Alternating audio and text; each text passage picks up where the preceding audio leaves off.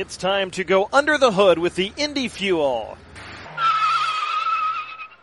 And welcome to this edition of Under the Hood with the Indy Fuel. I am the broadcast voice of the Fuel, Andrew Smith. This is a special edition of Under the Hood as we introduce to you the newest head coach of the Indy Fuel, Doug Christiansen. Doug joins the Fuel from the Manchester Monarchs, where he led the team to a 39 29 4 record last year. In addition to that, the Monarchs led the ECHL with 14 players called up to the American Hockey League and also had the best record in the North Division from January 1st on. The Monarchs won their first round playoff series against the Adirondack Thunder and then pushed the eventual Kelly Cup champion Newfoundland Growlers to a six game series in the second round. Doug is a native of Milwaukee. He played his college hockey at Union College and then spent four years in the ECHL as well as the United Hockey League and then finished his career in Europe playing in Great Britain, which is where he began his coaching career. He spent five years as a head coach in the Elite Ice Hockey League in Great Britain from 2009 to 2014. Once a championship coach, twice coach of the year in the EIHL in 2010 and 2012, and then spent 2013 14 leading the Great Britain national team at the World Championships and led them to their highest finish in a long time in 2014 at the World Championships in 20th in the world. And of course, Britain since has continued to build on that and got into the main World Championship tournament this year and are staying there next year. And that's a huge deal for British ice hockey. And Doug Christiansen had a hand in developing that. Since 2014, he has been with the USHL as the director of player recruitment and development in that junior league that sends a lot of players on to college hockey, as well as in 2017, under his tutelage, the USHL set a record with the most players drafted in the NHL draft. And so he went from there again to Manchester a year ago and now is returning to the Midwest as the head coach of the Indy Fuel. Looking forward to having him join us. This has also been a big week of news as the ECHL released the 2019-20 schedule and the fuel schedule as well. The complete schedule has now been released.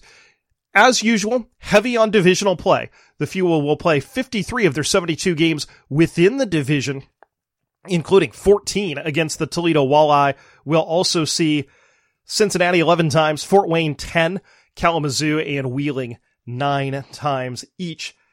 And we'll see the Cincinnati Cyclones a lot early as the I-74 rivalry heats up as the Fuel will open up the year with four straight road games. They'll open up in Wichita on October 11th, then uh, travel to Kansas City the next night.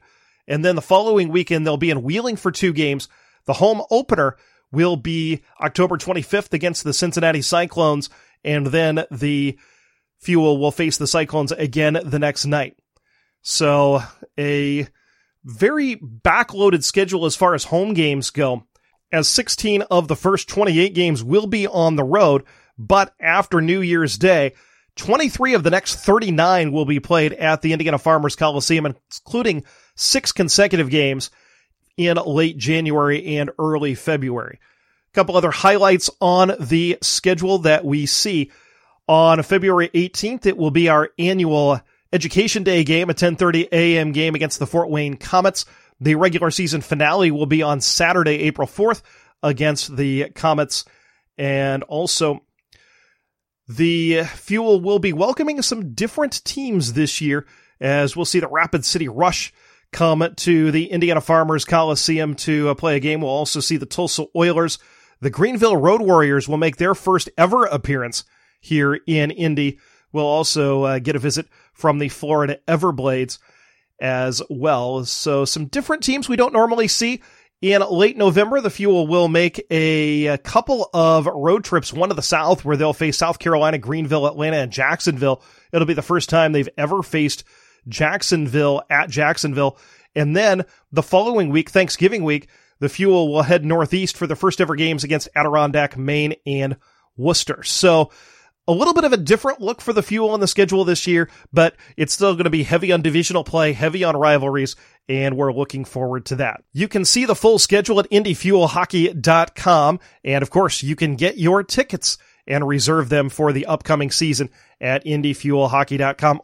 One other thing to note, and that is on Thursday, June 27th from 5 to 8.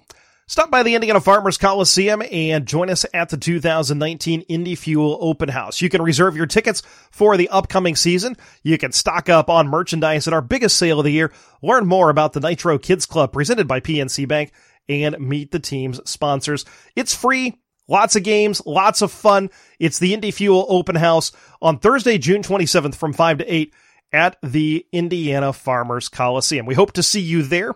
And of course, hope to see you when the season begins on October 25th and 26th at the Indiana Farmers Coliseum when the Fuel take on the Cincinnati Cyclones. A couple of other important dates coming up in the ECHL calendar. The new league year begins June 16th and so that is when teams can begin re-signing their players from the previous year. We'll also likely begin to see some signings of new players, free agents coming over from Europe, as well as uh, college and junior players that are uh, turning professional. And so we'll look forward to seeing the rosters begin to build here with the Indy Fuel as well as throughout the ECHL. But the main focus of our podcast today is our conversation with the new head coach of the Indy Fuel, Doug Christiansen. First of all, coach, welcome to Indianapolis. Just describe your feelings about coming here to Indy and how excited you are to get started. Obviously, I'm thrilled. Um, coming from the Midwest, it's an opportunity to come back uh, closer to home, so that's that's fantastic. Um, I truly believe that Indy is a, a, sleeping giant in this league, and the fact that the facilities, the, the, it's a major league city. There's plenty of things for players to do with their families, and so um, coming here, it's exciting. Uh, ready to hit the ground running. You mentioned Indy is a sleeping giant. What does that entail? What makes Indianapolis such a special place, especially when you're going out to try to recruit players, try to build a roster?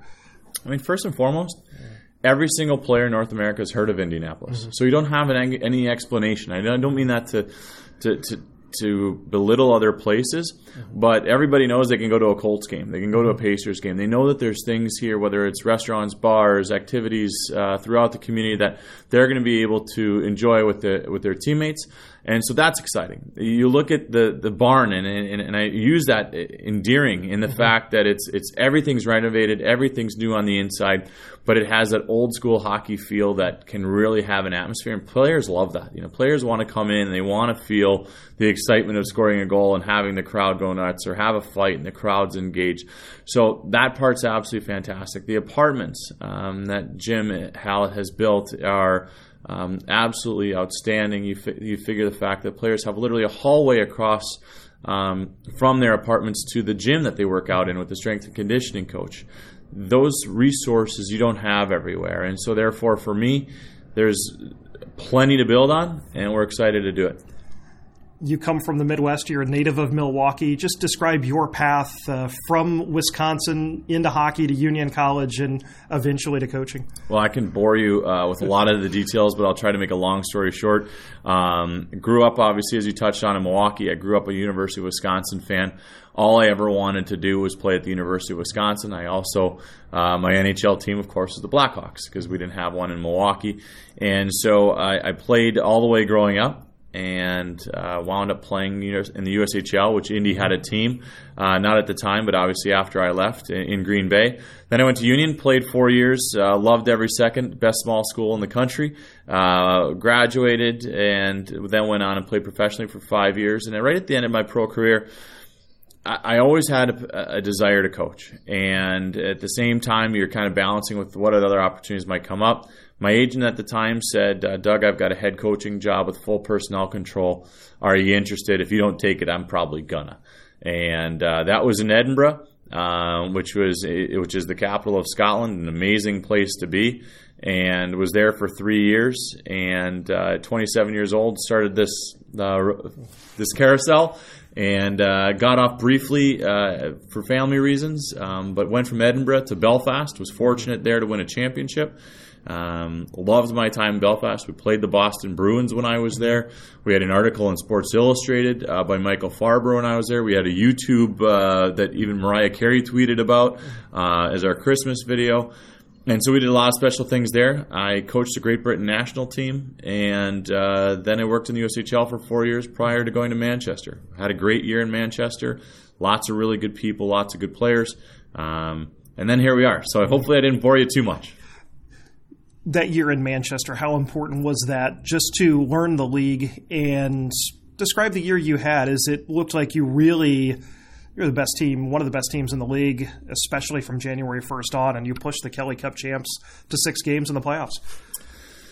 You know, it, it, definitely took me a little bit. If I'm being completely mm-hmm. honest, I think sometimes you have to to look at yourself in the mirror. I was out of coaching for four years, and I came back, and I think in September, October, and November, um, you know, a little bit was finding our way, creating an identity. Anytime you come in as a coach, it'll be same as this year, where you're trying to get a better understanding of the players, the organization, who, you, who, which players you can count on in key moments. We didn't have any of that continuity from one year to the next. And obviously, for me, uh, then we started to really, around Christmas, turn the corner and started identifying this is who we are, this is how we're going to play. Um, and I also think that it takes players, and I think rightfully so, time to trust their coach. Um, and vice versa. And I think the trust and the relationships you have with people uh, go far beyond just X's and O's. And the players knew I I had their best interest at heart because I did. I, I, truly cared, and um, they they wanted to continue to grow. They enjoyed spending time each other away uh, with each other away from the rink and at the rink. And then we just started to build some momentum. And as you touched on, we had the best record in our division from December 31 on.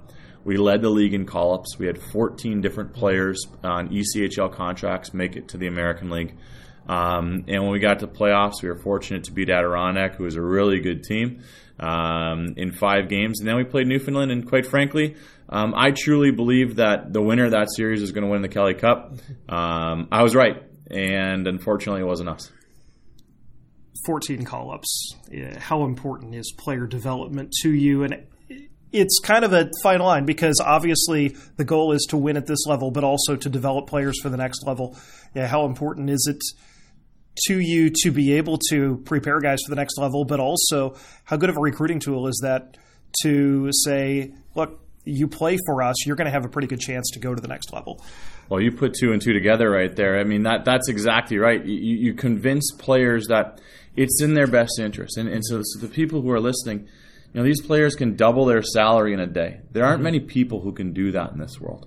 And and so by doing that and by having players who are young and hungry and you have their best interests at heart and you're conveying that on a daily basis with how you're conducting yourself, how you're preparing your practices, how you're preparing your game plans, and they're moving on and they're having success, they're going to reward you with hard work and effort every single day in practice, in the weight room, and in games. And so for the fans, they get to see these guys come here, and they're young, they're hungry, they're committed, they're excited because that's this they're doing what they love, and and so it all kind of ties together with with with the the recruiting piece. The, the, the moving players on and rewarding them for their their opportunities. I mean, last year, um, Indy Fuel had eight games where players on ECHL contracts played in the American League, a total mm-hmm. of eight. We had 288 in Manchester. And for me, that doesn't necessarily mean one's a perfect scenario and one's not. But what, we're trying to accomplish is I want players who are young, they're hungry, and they want, when they're here and they're battling in the corner and they're back checking and they're going to the net, the fans in the crowd are like, that guy's working his tail off. And there's a kind of player that does that, and that's a self motivated guy who's looking at his career as I want to constantly better myself. And whether that's here, somebody's in a classroom, somebody's in a boardroom, mm-hmm. the people who are wanting to better themselves every day are the people that uh, are really fun to be around. How important is it to have that right mix of players, and what type of player are you looking for?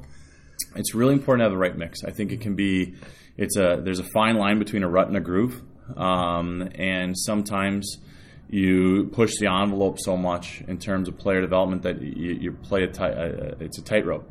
Um, but I also think when you see these players come back and you look at the players and the teams that ha- can have success in this league, they have those guys who, who've played in the American League, have worked their tail off, have Um, and also, you combine that with veteran leadership, guys who are the bedrocks of your team. Last year, we had David Kolomatis, who was our captain. He's played in the American League for uh, hundreds of games, and he's a guy that can then point to guys and can help them in key moments in you know three two game on the road in front of a loud crowd, and he can guide them and help them. So there's a delicate balance. Um, we want to play fast. We want to be physical. We want to push the pace. We obviously want to take away time and space. A lot of these things are cliche these days, but I think at the end of the day, you look at where the game is going. Um, you want to play fast, you want to play physical, but the biggest thing is you need to be making sure that you're pushing the pace with and without the puck. And um, if we can do that, we'll be a fun team to watch. I know you said when you were in Britain, you like teams with active defense. Is how much is that uh, part of pushing the pace and really playing an up tempo game? Um, we had a lot of it in Manchester. We had a lot of it overseas. I think that the best way to score goals is to play in the offensive zone. Mm-hmm. so, I mean, I, I, make that as a joke, but it's true. And the best way for us to get out of our defensive zone is to have players who can uh, break the forecheck with their feet. They can make a good, quick first pass, and then we can go. Mm-hmm. And um, we want to be a team that can transition from defense to offense quickly. And uh, you know, there, I think there's a there's a mold of defenseman that you have to have as well. You have to have your stay at home, physical, strong, defensive defenseman who can kill penalties. But I think if the more puck moving defenseman that you have that can get up and join the rush, the more impactful you can be off of the rush, the more impactful you can be with offensive zone time, and then of course, uh, you know you can hopefully have those guys chip in offensively as well the relationship with the organization. You, the Kings in Manchester, notorious for being a very active organization at all three levels. Same with the Blackhawks. What is the importance of having a good relationship with the Blackhawks, with Rockford, and really at all three levels? Well, first of all, I, I wouldn't have this job um, if it wasn't for um, the understanding of, of my relation, my relationship with um, the people within the Blackhawks organization that I've got to know year after year after year after year, and uh, hopefully they have a comfort level with me, and I and I have the comfort level with them. Uh, the organization in Chicago is absolutely fantastic. You know, you look at the recent success that they've had in terms of winning Stanley Cups, but then you look at how they've retooled and how they're growing, and they were able to do that on the fly. I'm hopeful that we're able to be a part of that, um, and that can be anything from you know, a player that uh, is struggling with some confidence maybe in Rockford, that we can come down, we can put them into key situations, or it's a player that, you know what, they want to transition from an offensive player to a third line center. Mm-hmm. So come here and work on that defensive side of your game, work on penalty kills, work on winning faceoffs, work on stick on puck in the D zone, whatever it might be, playing above the puck. And so I want that relationship continue to grow. I want to be continuously developing their players. And, uh, you know, we were fortunate in, in, Manchester to have some really good players, some really good people um, from the LA Kings organization. And I'm excited to do the same for the Blackhawks. How much has this league changed in the 12 years since you last played in the ECHL to uh, now? 12 years, that's tough. Yeah.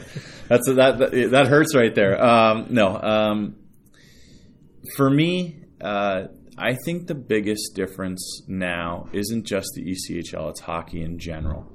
And you have a style of play that you have to be fast. Mm-hmm. You have to be able to be move the puck. And you, the one thing that's always kind of been in this league is you kind of have to be a little bit of a Swiss Army knife as a player because you don't have four lines and huge rosters that you're going to have to play power play and sometimes penalty kill. You're going to have to be defensively strong. You're going to have to be able to chip in in different areas. Um, I think that the the so I think number one, I think the speed and the style of the game. I think the other is the physicality and the fighting. Um, when I was in the league, it was transitioning away, but it was still a major part of it. Everybody had to have their tough guy. Everybody had secondary toughness. Um, the league has gone away from that. Hockey has gone away from that. And so, by those two things, the professionalism has also increased in the fact that you know now you see these players. I mean, Binnington was in the ECHL, you know, just a couple of years ago, and now he's winning a Stanley Cup as a starting goaltender for St. Louis. The the view of NHL teams towards ECHL is growing, it's improving, and they're viewing it as a place where players can get key game experience to be able to prepare them to play at the next level. And so those areas have really transitioned and improved the league as a whole. Describe your four years with the United States Hockey League and what that was like for you, but also the role you had in player recruitment, development, and how that can transition to making you a better coach here these last couple of years since you've come back into coaching. Um, I loved my time with the USHL. The USHL is a great league and um, we are lucky we had uh, great leadership and the league was exploding and it's going to continue to explode you we really wanted to make sure that we stemmed off American players from feeling as though if they wanted to be a first round NHL draft pick that they had to go to play major junior in Canada. And we were pretty successful in doing that. The numbers are outstanding in terms of the reduction of American players foregoing college opportunities to go to Canada. And with that in my role, I spent a lot of time on the phone with agents, mm-hmm. a lot of time on the phone with colleges, um, which are really helpful now um, because I was able to build those relationships in a non-threatening, exciting, fun way, and um, and so that now I'm picking up the phone and I'm I've already talked to this agent for six, seven years, and if I didn't before when I was in Europe, and so for me, it's it's it was an exciting time to try to grow American hockey. I'm very passionate about American hockey, and uh, to at the same time build relationships and identify talent. And uh, all those parts were really applicable then, and they're just as much now because this league has a ton of recruiting, mm-hmm. and dealing with the agents and dealing with colleges on a re- uh, on a regular basis is a daily part of the job. And then, of course, uh, talent identification is uh, a key component as well. So it, it, it did me well, and uh, still look back at my time with the USHL very fondly. How important is that in developing players for this league? Because you have the Junior A component in the USHL and the North American League as well. Through four years of college hockey, by the time a lot of players come out of college hockey into the ECHL, they've got a lot of high level hockey experience. It's really important. I mean, I think for me, whether a player comes from major, junior, or a player comes from college, the player when they come here, we want them to be as ready for pro hockey mm-hmm. mentally and physically as they can.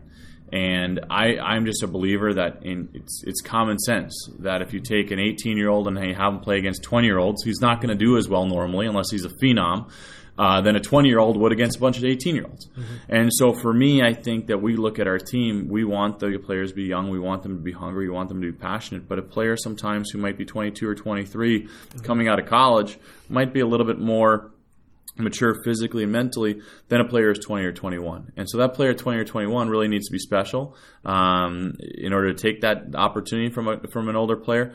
Um, but that's oftentimes those are the, uh, the younger players, the ones who are most rewarding to work with because they're the ones with some really high ceilings. And so it's a delicate act.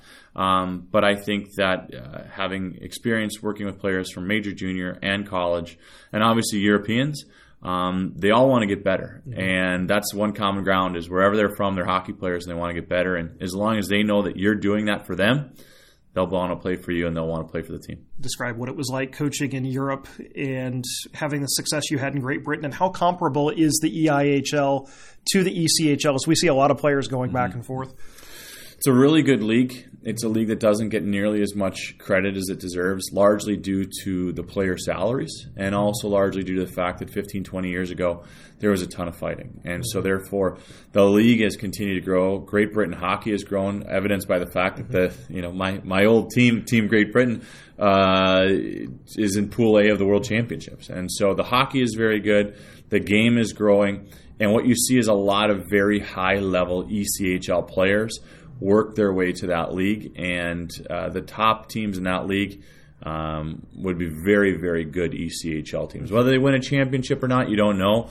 Uh, but the top teams there are definitely ECHL playoff teams for the for the people listening to get an idea as to what the level looks like. How much pride did you take in being a part of the Great Britain national team with the success they had this year, getting to the top division in the World Championships, and not only that, but earning the right to stay there next year?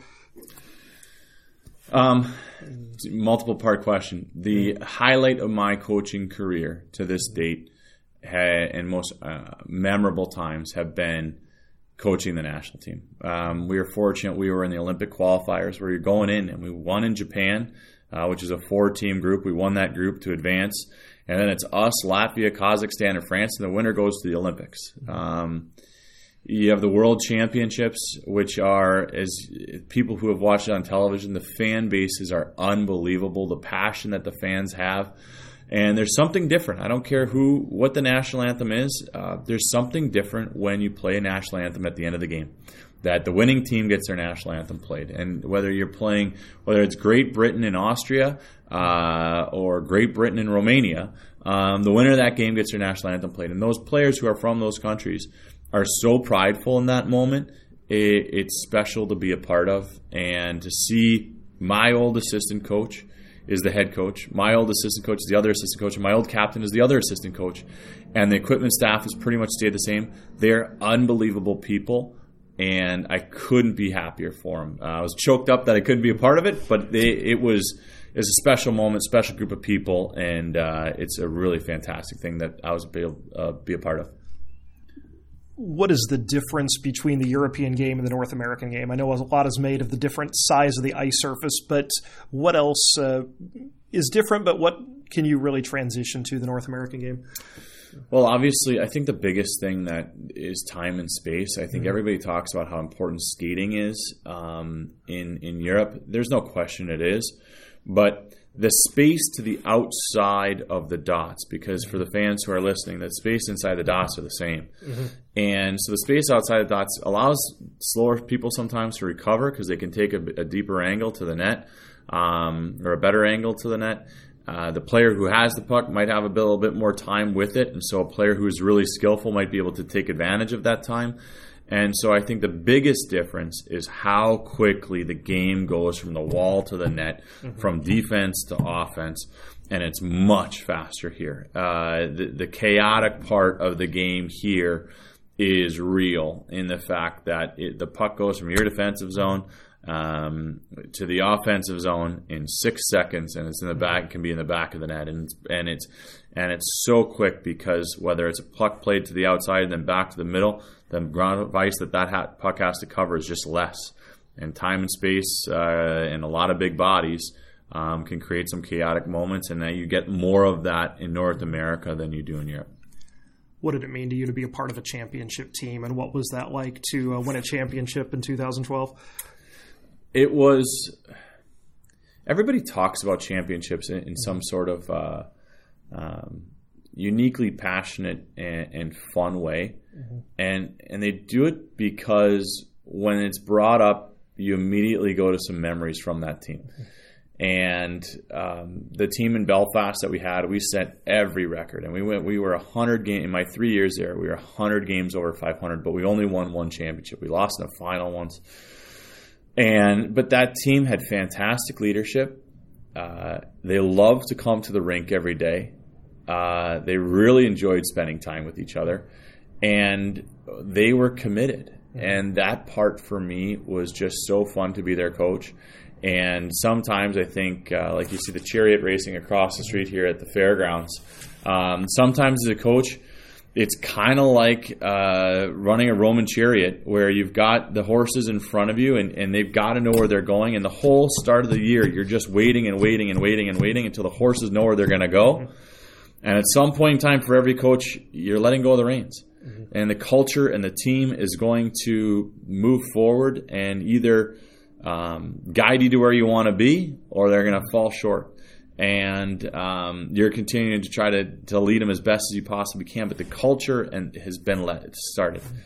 That team, the culture, uh, they're fantastic and they knew exactly where they wanted to go. They're holding each other accountable and it was a special group and had some really really good people. What does the rest of the off season look like for you as far as identifying the players who are currently on the protected list, uh, potential returning players as well as free agents, and uh, both ECHL free agents as well as those coming back from Europe and incoming college and junior players? So I'm going to talk to every player um, from the Fuel last year in the next you hope to stay a few days, but you never know. A guy guy could be on a fishing trip in northern Canada, and you're not going to get him till next week. So I'm going to reach out to everybody in the next week um, to introduce myself, to to listen to them about what they're looking for, not just as players but as people, and um, and try to get a really good sense of the players who want to come back, the players who are looking for different opportunities, and to refine the returning player list. Um, one thing that I think is uh, good is I think that we'll probably get some players from Manchester. We had a really good group of people there, um, and so we'll work, look to get a few of those players. And then, of course, we're going to hit the open marketplace. On July 1, um, there's a lot of players who will not get contracts in the American League or NHL that they're hoping to. And we want to be a place that they can look at and say, if I go to Indy, I can be what Nick Moutrey is for Rockford. Nick Moutrey played for us last year in Manchester, goes to Rockford, now he's back and re signed with them again for, for next year.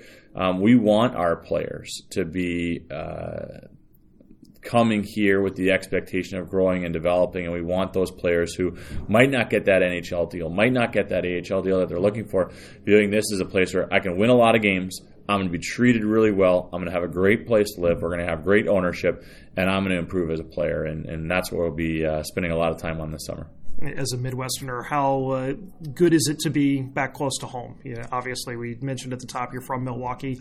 You're a five hour drive essentially from your hometown, but you're also close to Chicago. And how much of a selling point is that as well to be able to uh, encourage players to come to Indianapolis because of the fact that there's so much passion for hockey here? Well, I, I, think for me personally, being closer to home is great. I mean, I look at the text messages I got. I mean, of course, I told my brother and, and my uh, people close to me that I was taking this job, but I didn't. Uh, they're Hawks fans, mm-hmm. and so this is this is fun. This is exciting for them. I'm sure we'll have a, a good number of them uh, come to, come down to a game, which I think is fantastic. Uh, so for me, that that personal part is great. Uh, but I look at this as a fertile recruiting ground. Mm-hmm. Um, you know, you talk about Indiana high school basketball and how IU and Purdue can can recruit locally. Mm-hmm. Um, well, you got the Big Ten for hockey that you can recruit mm-hmm. from. You've got the NCHC. Just not all of them are here, but they're close. You got a lot of WCHA schools, mm-hmm. so you got a, a, good fertile recruiting ground of. Um, and then you go back to the brand recognition that mm-hmm. a city like Indianapolis gives and the atmosphere that the players know about. The hockey community is very small, and so I believe that we're going to be able to quickly uh, convey that message as to who we are, what we're going to do, how we want to play, and I'm optimistic it'll be attractive for players to come here. If you had a chance to take a look at the rest of the Central Division, I think you played a couple of those teams in Manchester this year, and uh, what the competition is going to be like. It's a tough division. Yeah. It's a really tough division. Uh, you know what? But so was the North last year. Mm-hmm. Um, the playoffs in the North, uh, every single team going into the last week of the season was still in it, uh, the mm-hmm. seven teams. So it will be similar. Pro hockey is congested. You look at the NHL every single year. You look at there's four or five teams right at the bottom of, uh, of the standings, and they're fighting for one playoff spot or 2 mm-hmm. playoff spots or four playoff spots, and they're jockeying around. Of course, Toledo um, going to the Kelly Cup Finals. They're going to return a lot of really good players. They've got a great organization. They do a nice job. Fort Wayne's going to have a new coach. Uh, ben Boudreau will be uh, given a lot of resources in Fort Wayne.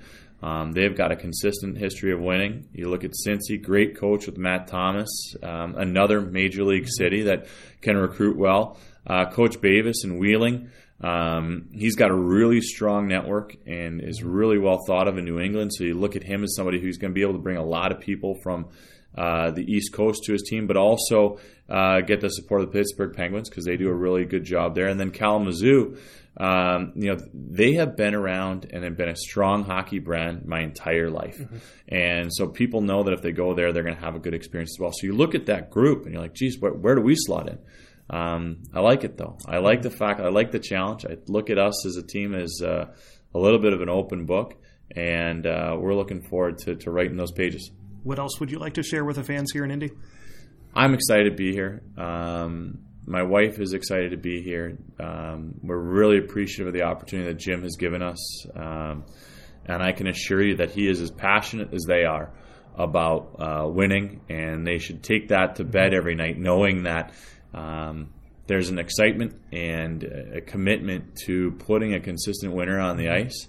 And for me, uh, as a coach, that's what you want. You want the resources and you want the opportunity. We have that here, and uh, we're excited to get going Uh, just one last question. Tell us something about you that the typical fan uh, might not know. I know you wrote your uh, master's thesis on the Green Bay Packers and their marketing uh, strategy, uh, which uh, I thought was Yeah, kind of yeah. interesting, but uh, that obviously shows a lot of a lot of passion as well. and due diligence on your part. to yeah, but what's something else uh, that maybe is interesting about you that fans might not know? I wonder where you dug that one up. That's a good one. Uh, obviously, I'm a Green Bay Packer fan. If you're from Wisconsin, it's a birthright.